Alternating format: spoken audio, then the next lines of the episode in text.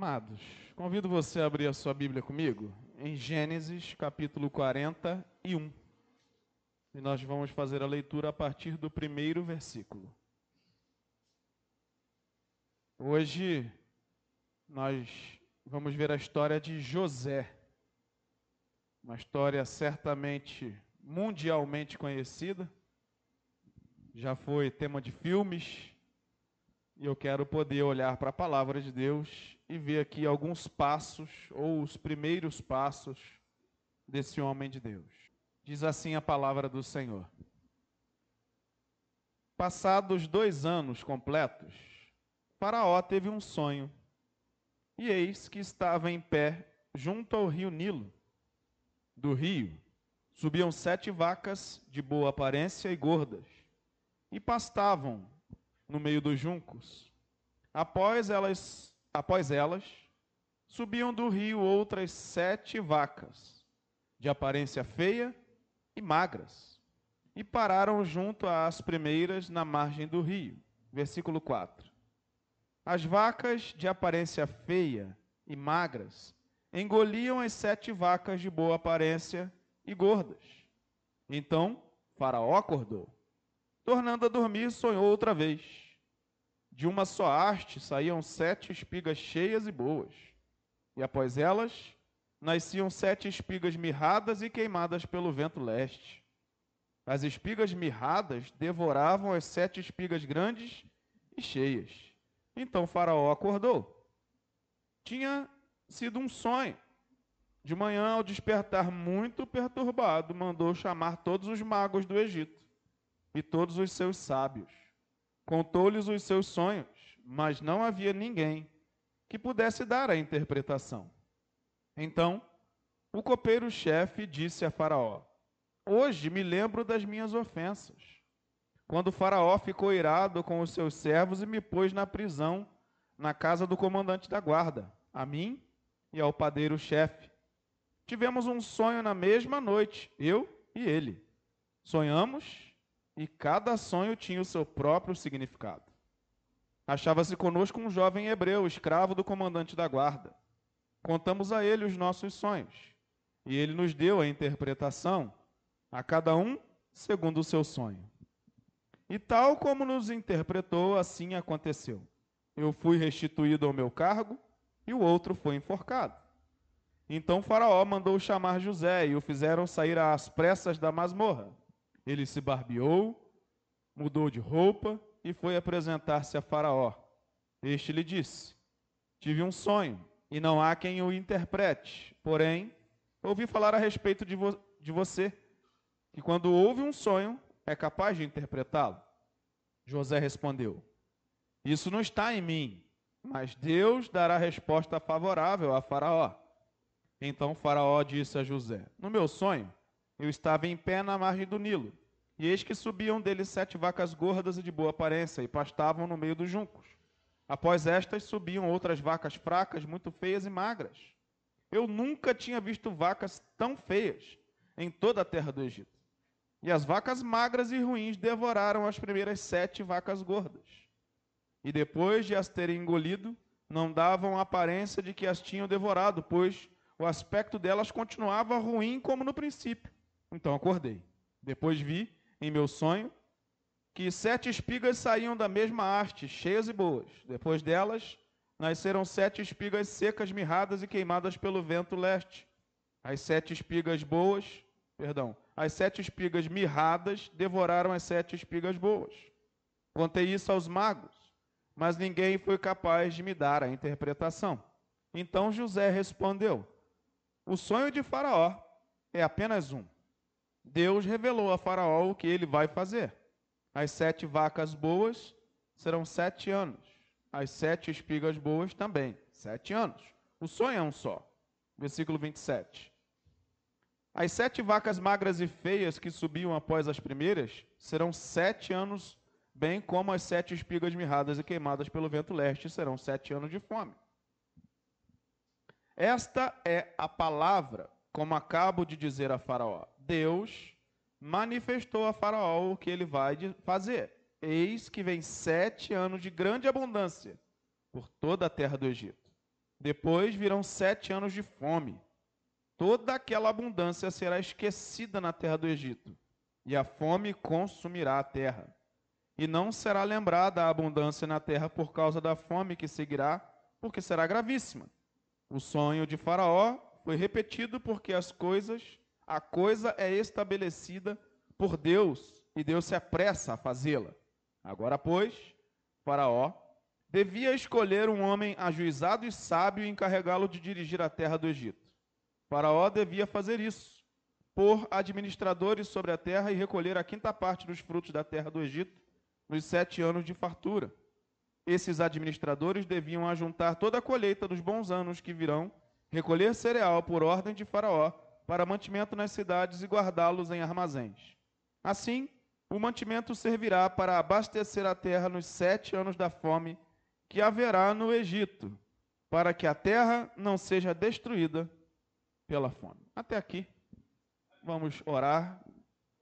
Nosso Deus, nosso Pai, eis a tua palavra que é lida juntamente com a tua igreja, o teu povo. E nós clamamos a ti nessa hora que o teu Santo Espírito fale aos nossos corações. Nos dê instrução e edifica o teu povo. Assim nós clamamos a ti, em nome de Jesus. Amém. Hoje nós vamos ver a história de José. Eu li o capítulo, ou uma parte do capítulo, que conta o ápice da sua história. Eu vou voltar um pouquinho só para poder nivelar o assunto. É, é para você entender que eu estou contando a história, né? Então nós vamos ver a história toda possível de José. E para isso eu tenho que voltar com você na história lá no capítulo 37. Mas eu vou te contar o que estava acontecendo. Daqui a pouquinho a gente lê uns versículos aí. Mas só para você entender a cena aqui. Na última mensagem, é, eu tratei sobre Jacó. Para quem ouviu, nós vimos ali aquele que nasceu de Isaac, ou seja, ele era neto de Abraão, Jacó. Ele era o primeiro registro bíblico de filhos gêmeos, Jacó e Esaú. E então ele ficou conhecido como um homem enganador, que depois que se encontrou com o Senhor num dado momento da sua história, ele teve a sua conduta mudada. Não só isso, seu nome foi mudado para Israel. Jacó recebeu o nome de Israel. Este, Jacó, se casa e ele tem doze filhos. Dentre esses doze filhos, ele tem um com a sua esposa amada, que é Rebeca, Raquel, perdão. Ele então nasce dela José. E porque amava a sua esposa, Jacó também passa a amar o seu filho José. E aquele menino começou a crescer e ele começou a dar regalias para ele. Ele teve dois filhos, né, com, com Raquel, mas o primeiro foi José, o outro foi Benjamim. Quando esse menino completou 17 anos, o pai disse assim: Olha, eu vou te dar um presente. E ele manda fazer uma túnica bonita, chamada de túnica talar, isso significa provavelmente que ela era colorida. Ela chamava atenção à distância. E ela cobria dos, quase dos pés à cabeça, né, da altura do pescoço até os pés, mangas longas. E então José ganha aquele presente do pai e ele vai se apresentar, como todos os dias fazia, aos seus irmãos. Como é que funcionava nas famílias lá do, do mundo antigo?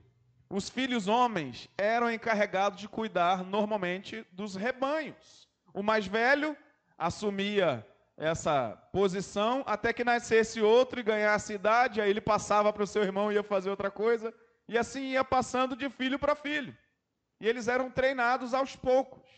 José ia acompanhar os seus irmãos. Por quê? Porque ele estava aprendendo o ofício. Seus irmãos já estavam acostumados a cuidar de rebanhos. E ele estava ali, e belo dia chega José como? Todo mundo de roupa meio parda, marrom, só tinha um tipo de tecido na época. De repente aparece quem? José. Com aquela túnica colorida, bonitona, e os irmãos olham para o outro e falam: Ih, olha ali quem está vindo, rapaz. Papai deu um presentão para ele, ele está aparecendo aí bonitão, rapaz. Está tirando onda aqui com a gente. Você vem para o pasto com essa roupa colorida, rapaz. Aqui é lugar de se sujar. Não é para você andar com essa roupa, não. E os irmãos que já tinham uma certa birra com ele, agora ficam cada vez mais enfurecidos. Para piorar essa cena, o que é que acontece agora? José tem sonhos. Ele sonha à noite, dorme, sonha, acorda e vai lá com toda a simplicidade e até um tom de inocência contar aos seus irmãos. Ele fala assim: Olha, eu tive sonhos, eu acredito que esses sonhos vêm de Deus. Vamos ler aí. Gênesis 37, do 6 ao 11. Diz assim: ó. E ele lhes disse: está falando de José. Peço que ouçam o sonho que tive. Sonhei que estávamos amarrando feixes no campo. E eis que o meu feixe se levantou e ficou em pé, enquanto os feixes de vocês o rodeavam e se inclinavam diante do meu. Então os irmãos lhe disseram: Você pensa que vai mesmo reinar sobre nós? Pensa que realmente dominará sobre nós? E com isso o odiavam mais ainda, por causa dos seus sonhos e das suas palavras. Aí José teve ainda outro sonho que ele contou aos seus irmãos, dizendo: Sonhei também que o sol, a lua e onze estrelas se inclinavam diante de mim. Quando José contou esse sonho ao pai e aos seus irmãos, o pai o repreendeu, dizendo: Que sonho é esse que você teve? Você está querendo dizer que eu, a sua mãe e os seus irmãos iremos nos inclinar e nos inclinaremos até o chão diante de você? Os irmãos tinham inveja dele. O pai, no entanto, guardou aquilo no coração. Até aqui. Veja, José tem sonhos que vêm de Deus. E ele vai ali e conta, compartilha com a sua família, primeiro com seus irmãos, depois o segundo sonho com toda a sua casa. E note que em cada um deles tem a mesma visão. Só tem objetos diferentes no sonho, tem alegorias diferentes, mas a ideia é a mesma. E todo mundo fica aborrecido com aquilo, mas os seus irmãos ainda mais. A Bíblia vai dizer que eles estavam tão enfurecidos com aquilo, que eles começaram a andar como é, quem colocasse José de lado. E o que que José fazia? José contava com respeito e o amor do seu pai. E ele ia até onde os seus irmãos estavam e via a má conduta dos irmãos, voltava para casa e falava: Pai, ó, os irmãos não estão andando direito, não. Eles estão fazendo isso, isso, isso, isso, isso. Aí quando os irmãos chegavam em casa, Jacó puxava a orelha deles. E eles sabiam que quem contou foi José. E aquela cena foi virando uma bola de neve naquela família. Bem, certo dia, diz a palavra de Deus aí em Gênesis 37, que eles foram cuidar do rebanho numa cidade chamada Siquém. Essa cidade ficava, escute, a 78 quilômetros de Hebron, vale do Hebron, onde ficava Canaã, onde era a casa de Jacó e seus filhos. 78 quilômetros. Lembrem-se que estamos falando de um tempo que nem carruagem tinha, nem carroça. Eles ou andavam a pé ou no lombo de um animal. Então, 78 quilômetros eram muitos dias de viagem, com certeza.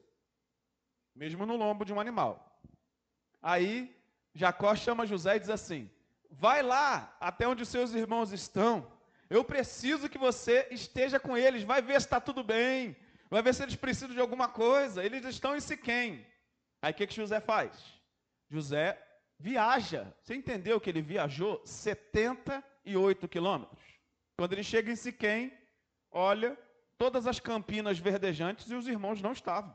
Aí ele pergunta assim, umas pessoas ali perto, Falou, olha, eu, eu sou fulano de tal, filho de Jacó, eu estou procurando os meus irmãos, eles não estão aqui, onde é que eles estão? Ah, nós ouvimos dizer que eles foram para outro lugar chamado Dotã. Ah, é? Então eu vou para lá. Mais 25 quilômetros. Ou seja, José viajou pouco mais de 100 quilômetros. É só para você entender. Aí a Bíblia vai dizer que quando ele está se aproximando de Dotã, os irmãos reparam que ele está chegando. Por que, que repararam, irmãos? Túnica colorida, provavelmente no lombo de um animal. Quem mais tinha aquela túnica senão ele? Aí os irmãos começam a tramar entre si. Olha, vamos tirar a vida desse sonhador? Vamos acabar com a história dele. A gente está longe pra caramba de casa, 100 quilômetros. A gente conta para o pai uma história, a gente fala que um animal feroz o atacou e tirou-lhe a vida.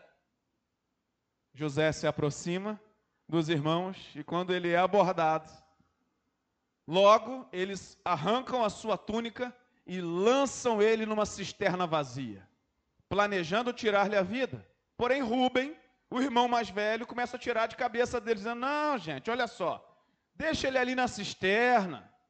Depois a gente larga ele por aí, ele se vira depois para sair. Vamos deixar assim, por quê? Porque Rubem estava planejando liberar José para que ele voltasse para casa. Estava tentando salvá-lo daquela emboscada. Mas, quando eles pararam para almoçar, ou seja, ele ficou horas ali dentro daquela cisterna, eles repararam que no caminho vinha uma caravana de ismaelitas, midianitas, indo para o Egito, eram mercadores.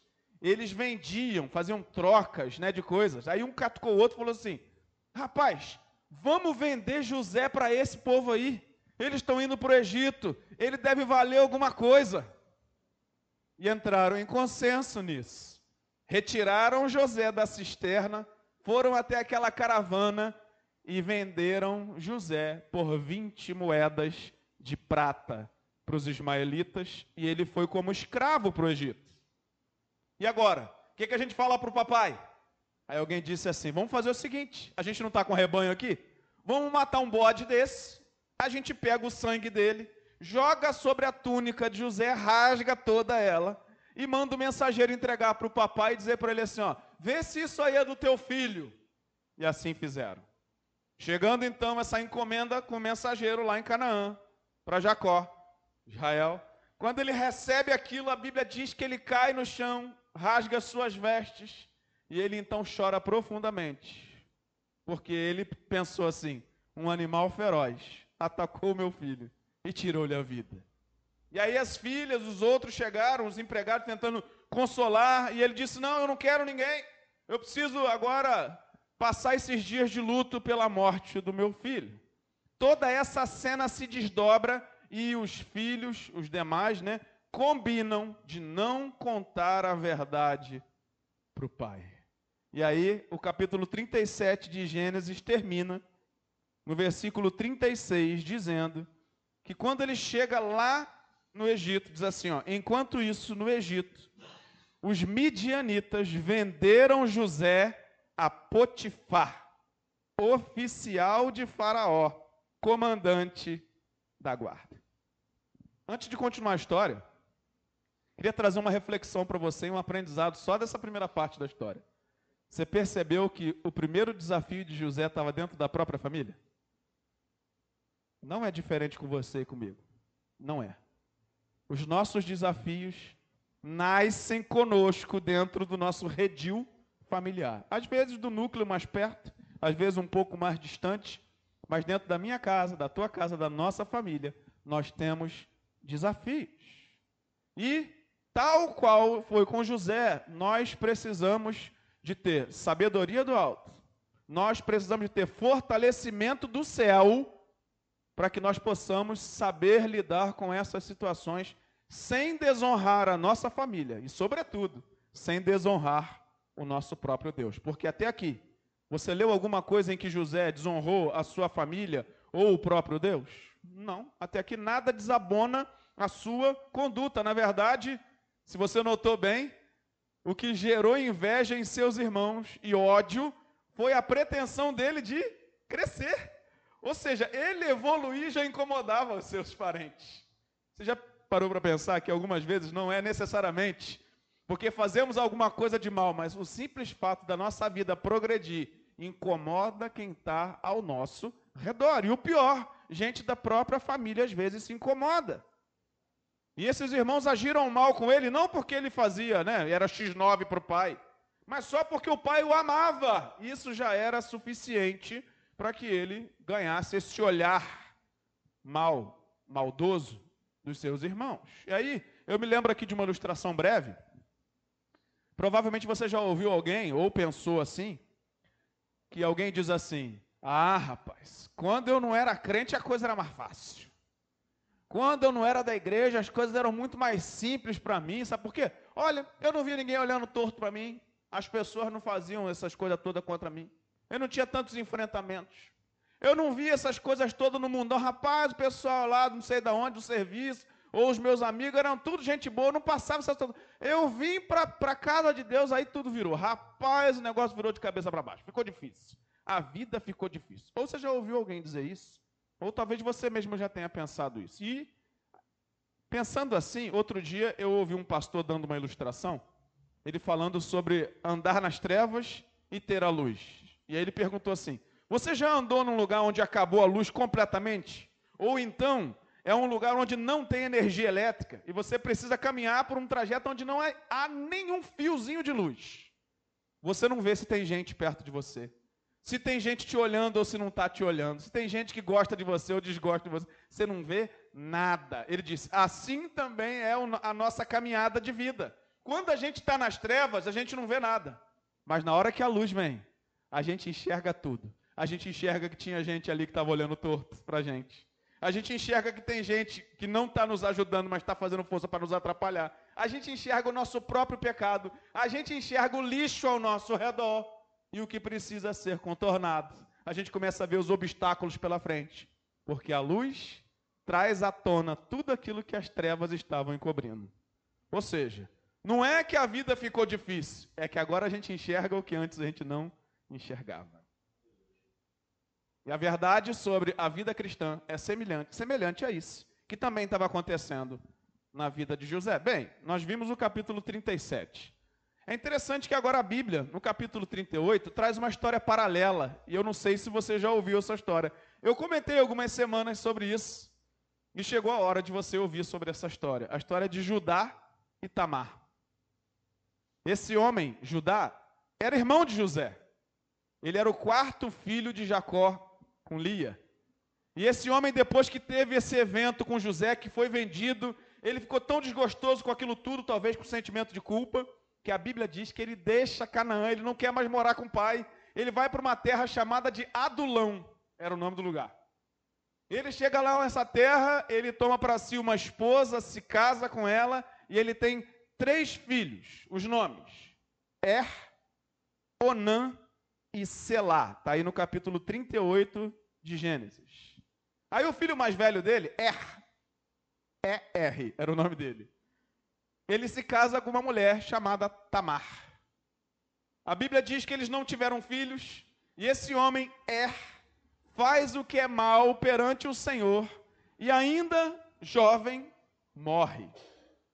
Segundo o costume, o seu irmão, que era Onã, tinha que tomar por esposa Tamar e dar-lhe descendência, porque era assim que funcionava.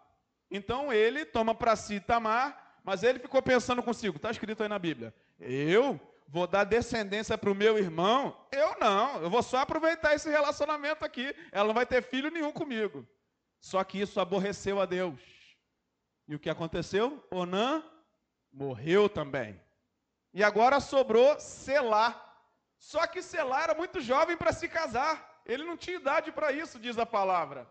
Então Judá diz assim para Tamar: faz o seguinte, vai embora para a casa dos seus pais e aguarda até que o meu filho mais novo cresça e ganhe idade adulta para você se casar com ele. E ela assim fez. Vai para a casa do seu pai e fica aguardando aquele filho mais novo, sei lá, crescer para ela se casar com ele. E ele cresce, alcança a idade adulta, ela ouve dizer disso, mas Judá fica quieto. Ele ficou preocupado, já matou dois. Vai matar o terceiro. Ele não fala nada e ela fica entristecida, magoada, sentindo-se traída por Judá. Certo dia, Judá vai tosquear as ovelhas que ele tinha em determinado lugar. Ele vai lá né, cortar a lã da ovelha. E aí chega o recado lá para Tamar, ó, seu sogro está vindo tosquear as ovelhas dele aí. Sabe o que, ela faz? Ela tira as vestes de viúva. É, quem era viúva tinha que usar vestes da viuvez. Ela tira as vestes de viúva e coloca vestes parecidas com as prostitutas da sua época. Ela vai para a beira do caminho aguardar Judá passando. Véu, ninguém está vendo quem é. Judá passa ali e vê que tem uma mulher na beira do caminho, chega perto dela e ele troca uma, uma ideia com ela e fala assim: Olha, eu queria ter um encontro contigo. Ela diz: Pois não, só que tem que pagar. Ele diz: Olha, eu não tenho nada aqui, mas eu posso te dar um cabrito depois. Ela, peraí, depois? Depois não. Eu até concordo, mas você tem que deixar uma garantia. Quem é que vai me garantir que depois você vai me pagar? Ele, tá bom, o que, que eu faço então para deixar de garantia? Ela fala assim: me dá esse cajado que está na tua mão, me dá esse cordão que está aí com você também, e o seu anel, que é um selo que, só, que marca quem é você. E aí ele deixa com ela, eles se relacionam e ela engravida do seu sogro. Ela volta para casa, ele vai tosquear as ovelhas, depois que ele regressa para casa, ele chama o servo dele e diz assim: ó, aconteceu isso, conta a história, entrega para ele um cabrito e fala assim: vai lá levar para aquela dona lá, porque ele não sabia quem era ainda. E aí o servo vai lá naquele lugar e encontra a mulher, pergunta o pessoal da cidade e disseram assim: olha, não tem nenhuma prostituta aqui nessa, nessa região, ninguém fica aqui não. Essa cidade não tem essas coisas. Ele diz: que estranho. Tá bom, voltou com o cabrito, falou para ajudar, ajudar. Olha, eu tentei pagar. Já que ela não estava lá, deixa ela ficar com o meu cajado, deixa ela ficar com o meu anel de selar, deixa ela ficar com o meu cordão, isso aí vai ser o pagamento para ela. Passou o tempo, irmão, alguns meses. E aí não deu para esconder a barriguinha, né? Tamar não estava mais conseguindo esconder a barriguinha, aí o pessoal da cidade começou a fazer fofoca um para o outro. Rapaz, vocês viram que Tamar está grávida? É, mas ela não é viúva? Ela não está esperando para casar com aquele menino? Tá. E ela encontrou com outro homem, ela adulterou. Vamos mandar falar para ajudar isso. Mandaram alguém, né? O mensageiro chega lá e fala: Ó, oh. Deixa eu te dizer. Aquela que você sabe que está guardando o teu filho, ela adulterou. Ele fica enraivecido: o quê? Ela adulterou? Não é possível. Ela traiu a nós e a nossa família. Mandem matá-la arranquem lá de dentro de casa e matem-na. E aí o mensageiro volta, né, com o recado. Ó, Judá falou que é para arrancá-la dentro de casa e matar. Quando eles começam a arrancar ela a força, ela, pera, pera, pera, pera, pera, eu vou revelar quem é o pai. Calma, eu vou falar quem é o pai. Ela tira aqueles objetos que ela tinha guardado e fala assim: manda falar para Judá que o pai da criança é o dono desses objetos aqui, ó. E o mensageiro volta, sem saber de nada, ninguém sabia. Quando o mensageiro chega com um cajado com aquilo tudo, o Judá deve ter ficado branco, até pálido, né? E ele então vê aquela cena e fala: O que é isso? De onde você está trazendo esse negócio? Ele diz: Bem, Tamar disse que o pai da criança é quem é o dono desses objetos. Judá, tomado por aquela cena, fala: Meu Deus, eu me relacionei com ele, esses filhos são meus.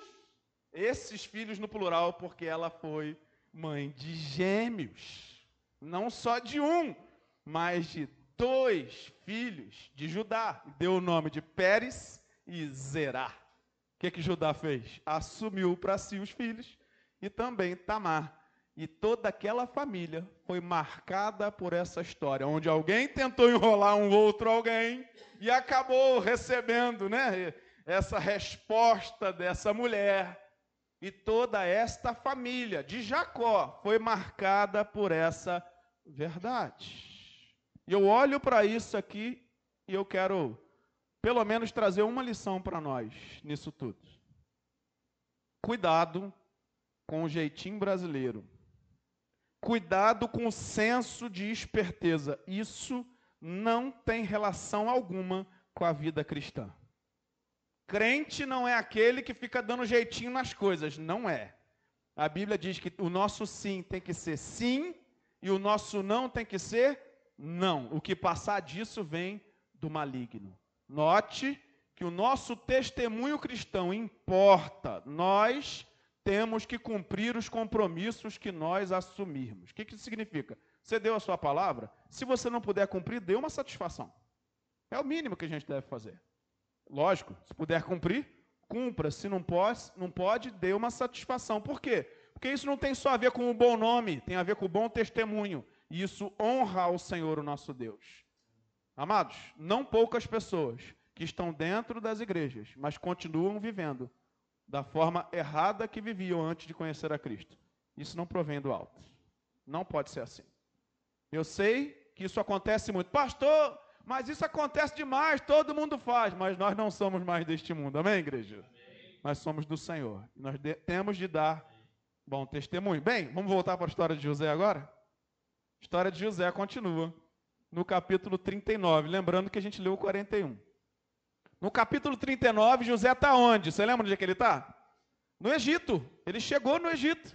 Ele foi vendido para aquela caravana que vai para o Egito. Chegando lá no Egito, ele é vendido para um homem chamado Potifar. Então ele chega lá na casa de Potifar. Quem era Potifar?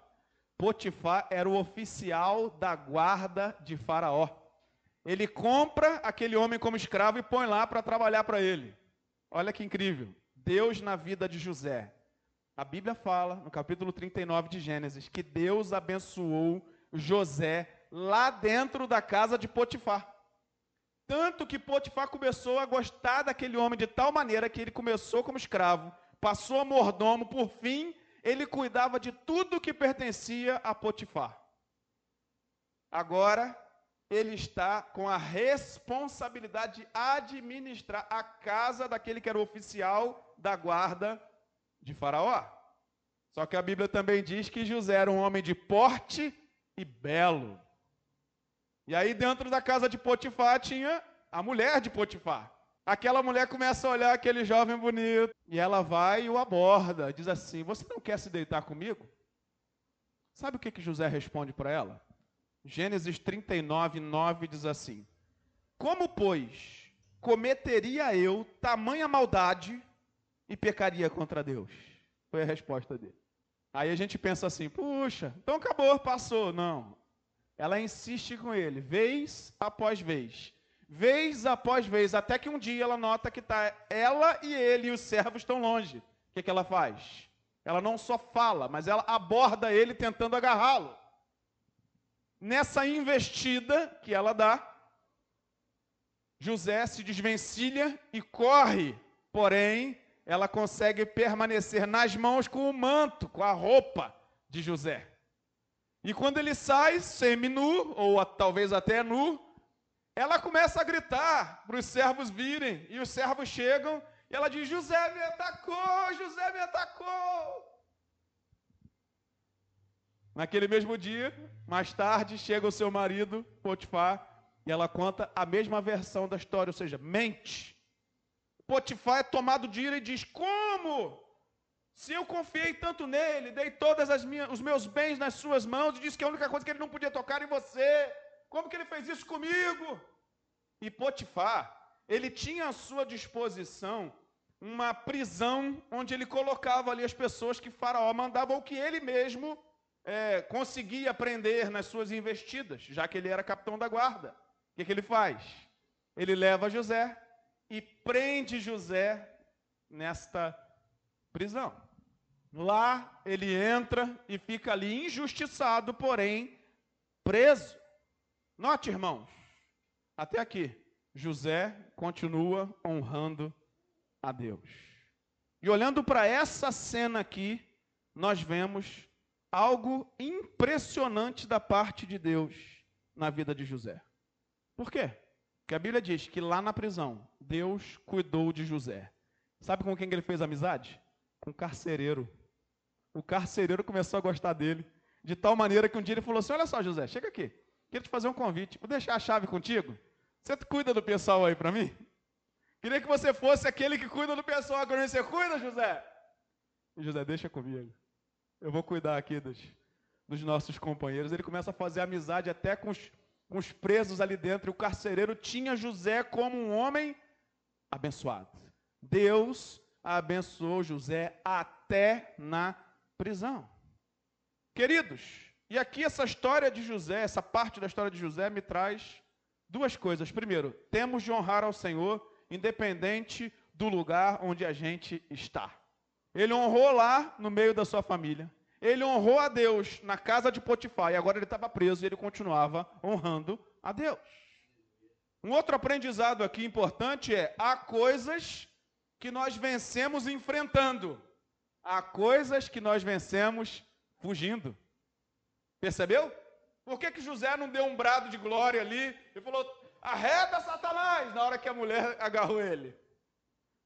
Porque ele sabia bem que há coisas que nós enfrentamos para vencer.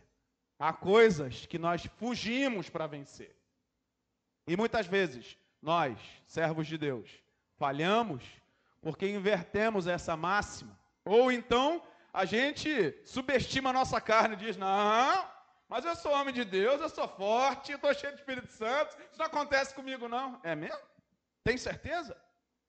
Nós não podemos subestimar o nosso adversário, nem mesmo a nossa carne. A Bíblia vai dizer para nós se nós quisermos vencer o nosso adversário, está lá em Tiago 4, 7, o que a gente precisa fazer é nos submetermos a Deus e resistir o diabo, e ele foge de nós. Tiago 4, 7. Mas lá em 2 Timóteo 2, 2, Paulo fala assim para Timóteo: fuja das paixões da sua mocidade. Está entendendo? Tem coisas que eu resisto. O adversário, Satanás, o mal, submetendo-se a Deus, resistindo a ele.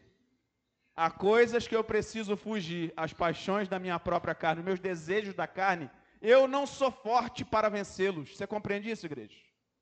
Mesmo com a ajuda do alto, ele diz: foge disso, passa longe, não enfrente isso achando que você é forte, porque a verdade sobre nós é que nós somos fracos e frágeis, quando isso diz respeito a enfrentar as nossas próprias inclinações pecaminosas. Pastor, mas Deus nos fortalece. Sim, eu creio nisso. Eu creio que Deus nos fortalece, mas a gente não pode tentar a Deus colocando à prova a nossa própria carne, achando que a gente tem força no nosso próprio braço para vencer. Bem, chega o capítulo 40 e José está onde? Na prisão, irmãos. José está preso. E a Bíblia vai dizer que, passado algum tempo que José já está na prisão, Faraó se revolta contra os seus empregados e ele manda prender dois homens. Sabe onde ele manda prender esses dois homens? Lá na prisão que Potifar tinha o direito. Ou seja, onde José estava. Ele manda o copeiro e o padeiro. Os dois são presos lá. Sabe quem é que estava cuidando deles? José. José faz amizade com esses dois homens. Aí a Bíblia vai dizer que certo dia os dois têm um sonho. Cada um deles tem um sonho. O copeiro tem um sonho, o padeiro tem um sonho. José, quando vai lá ver os presos, nota que os dois estão com semblante preocupado. Até um tanto entristecido, ele pergunta: O que é que houve com vocês? Hoje vocês estão diferentes, hein? Semblante de vocês está entristecido, meio caído. Aí os dois dizem assim: Olha, nós dois tivemos um sonho aqui. Eu contei o meu para ele, ele contou o dele para mim, aí a gente não tem quem interprete, já contou que o pessoal, ninguém sabe interpretar. O que, que José diz? Ele diz assim: olha, mas Deus pode agir e dar a interpretação. Conta aí o sonho de vocês. Aí o copeiro conta primeiro para José. Fala assim: olha, eu sonhei que tinha uma videira, ou seja, uma árvore de uva, né? E ela estava brotando um ramo novo, daquele ramo sai três cachos de uvas maduras. Aí eu vou lá, pego esses três cachos, espremo num copo e está diante de mim Faraó. E eu entrego para ele e ele toma e bebe. Esse foi o meu sonho. Aí José diz assim: essa é a interpretação. Três cachos significa três dias. Em três dias você será recobrado ao serviço. Faraó vai te perdoar e você vai, vai voltar a servi-lo. Em três dias isso vai acontecer. Mas deixa eu te falar um negócio. Quando você estiver lá, você lembra de mim? Você lembra da minha história? Eu sou inocente, eu sou injustiçado. Conta para o faraó isso. Deixa comigo, eu conto quando eu estiver lá. Aí o padeiro, vendo que José tinha interpretado, disse: Ah, eu vou te contar o meu também. Posso? Pode. Então eu sonhei que eu saía com três cestos de pães brancos sobre a minha cabeça. E eu caminhava por um caminho deserto e de repente vem aves de rapina. Essas aves começam a sobrevoar a minha cabeça e eles comem tudo que está nos meus cestos. Aí José fala: Hum, olha, eu vou te dar a interpretação, mas não é muito boa. Ele diga: três cestos significa também três dias a partir de hoje. Mas a notícia não é boa para você. Em três dias você será morto pelo Faraó. E os dois ali ficam assim atordoados com aquela cena. E o que acontece? Passa-se três dias. Em três dias, Faraó está dando uma festa para o seu filho. Ele fala: Peraí, festa? Eu preciso trazer de volta o meu copeiro. Vai lá buscar ele. Faraó manda buscar o copeiro que é reintegrado. Mas ele também lembra que tinha aprendido o padeiro. Ele fala: Esse aí é culpado mesmo. Manda enforcar. E ele é morto. E aí a Bíblia diz para nós: no finalzinho desse capítulo 40. que o copeiro-chefe, lá no versículo 23, não se lembrou de José, mas esqueceu-se dele. Que lição é essa, pastor, que tem nesse capítulo? Percebeu que servo de Deus, obediente, que honra ao Senhor, passa por injustiças e é esquecido? Notou isso? José honrando a Deus desde 17 anos de idade. Não pecou em um monte de oportunidades que ele teve. E agora mais uma. Gente, não era para dizer, peraí, eu sou servo do Senhor. O Senhor vai na minha frente. Ele vai resolver essa situação. Tudo vai se transformar. Mas ele está aqui preso injustamente e esquecido, até por aqueles a quem ele havia ajudado. Nem sempre, irmãos, ao fazermos o certo, colhemos imediatamente o fruto dessa semeadura. Mas saibamos que Deus recompensa a todos aqueles que o honram. Eu tenho falado, e eu li o Salmo 126 no início, exatamente para dar gancho agora. A nossa vida, irmãos, é uma semeadura.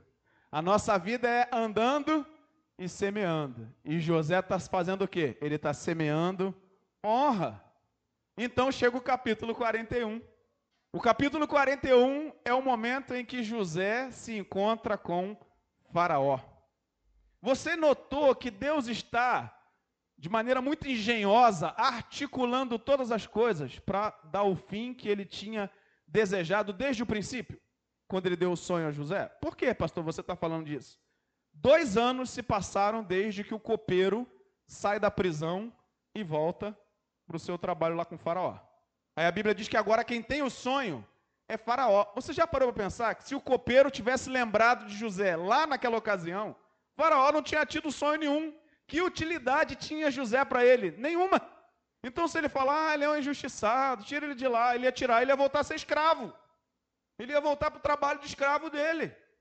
Mas Deus ordenou todas as coisas para dar o fim que ele tinha designado no seu coração. Faraó agora que sonha, no capítulo 41 que a gente leu, está escrito. O que, que Faraó sonha? Ele tem dois sonhos, né?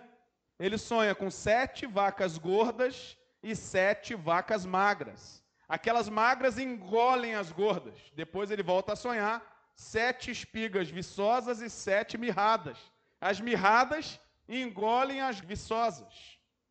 E aí ele começa a contar os sonhos para os seus magos e sábios lá, e ninguém consegue revelar para Faraó o significado.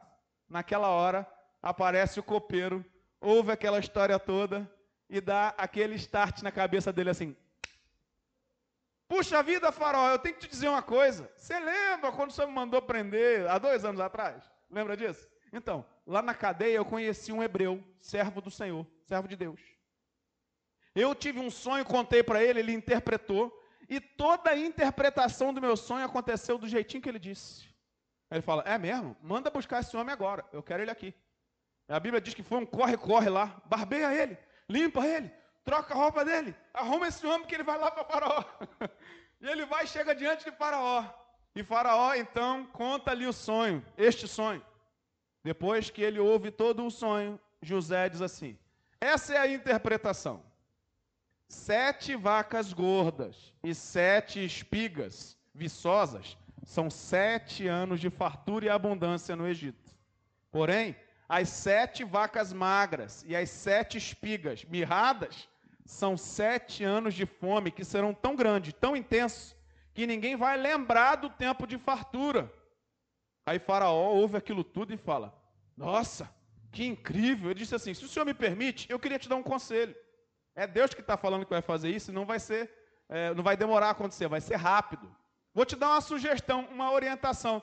Por que é que o senhor não separa alguém no Egito, um homem ajuizado, cheio de sabedoria, que possa administrar o tempo de abundância? Ele vai reservar um quinto de toda a colheita, vai guardar em celeiros, porque quando vier a fome, nós aqui todos teremos o que nos alimentar. Aí Faraó olha para os seus oficiais e fala assim: É mesmo, rapaz, você sabe que eu gostei dessa sua ideia? Você não só é um homem sábio de interpretação, mas de dar conselhos. E eu vou escolher agora aqui quem vai ser esse governador desse tempo. E ele aponta para José, diz: Você vai ser ele. Durante esses anos, você será o governador do Egito. A Bíblia diz que Faraó tira o anel do seu próprio dedo e coloca no dedo de José. Manda buscar roupas é, reais e colocam sobre José. Bota ele numa carruagem passa no meio do povo, e todo o povo se inclina diante de José. Você está entendendo Deus cumprindo aí o que ele disse? E olha que os irmãos dele ainda não estavam ali. E agora ele diz assim: Você será o maior em todo o Egito, só vai ter um acima de você, que sou eu. O faraó falou para José. Você entendeu que Deus tirou José de um pasto e colocou ele como governador do Egito, e ninguém acreditava que aquele caminho era caminho de vitória? Olha o caminho da vitória de José. Vendido pelos irmãos como escravo, injustiçado numa emboscada na casa de Potifar, preso, esquecido por as pessoas menores do reino, como o copeiro e o padeiro. E ele agora está adiante de toda a realeza e de Faraó, como ninguém menos do que o governador geral de todo o Egito. Note o que Deus pode fazer na vida de alguém. Você já parou para pensar que os planos e propósitos de Deus nunca são frustrados? A Bíblia diz que isso aqui aconteceu quando José tinha 30 anos. Ou seja, com 17 anos, ele viveu aquele primeiro, primeiros, primeiros passos da sua história. E agora, com 30, 13 anos, desde o momento em que ele recebeu o sonho e que o sonho se tornou realidade na sua vida. Lembra que eu te disse que José estava semeando honra? Irmãos, há um tempo atrás um pregador teve aqui, ele deu uma ilustração que eu gostei. Ele falou assim: todo dia da nossa vida é como se a gente tivesse um cofre e que a gente fizesse um depósito ali. E não de dinheiro, mas a gente está colocando ali dentro obediência. A gente está colocando ali dentro boa conduta. A gente está colocando ali dentro fé em Deus. E José estava fazendo isso.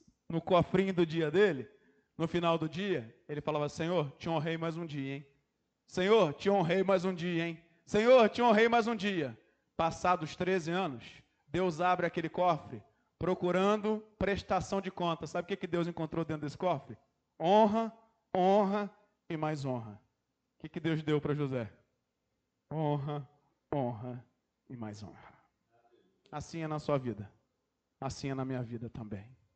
E eu concluo te dizendo o seguinte: agora José recebe uma esposa, e a Bíblia vai dizer que ele tem dois filhos: Manassés e Efraim. Esses dois meninos que lhe nascem, ele coloca esses nomes com um significado.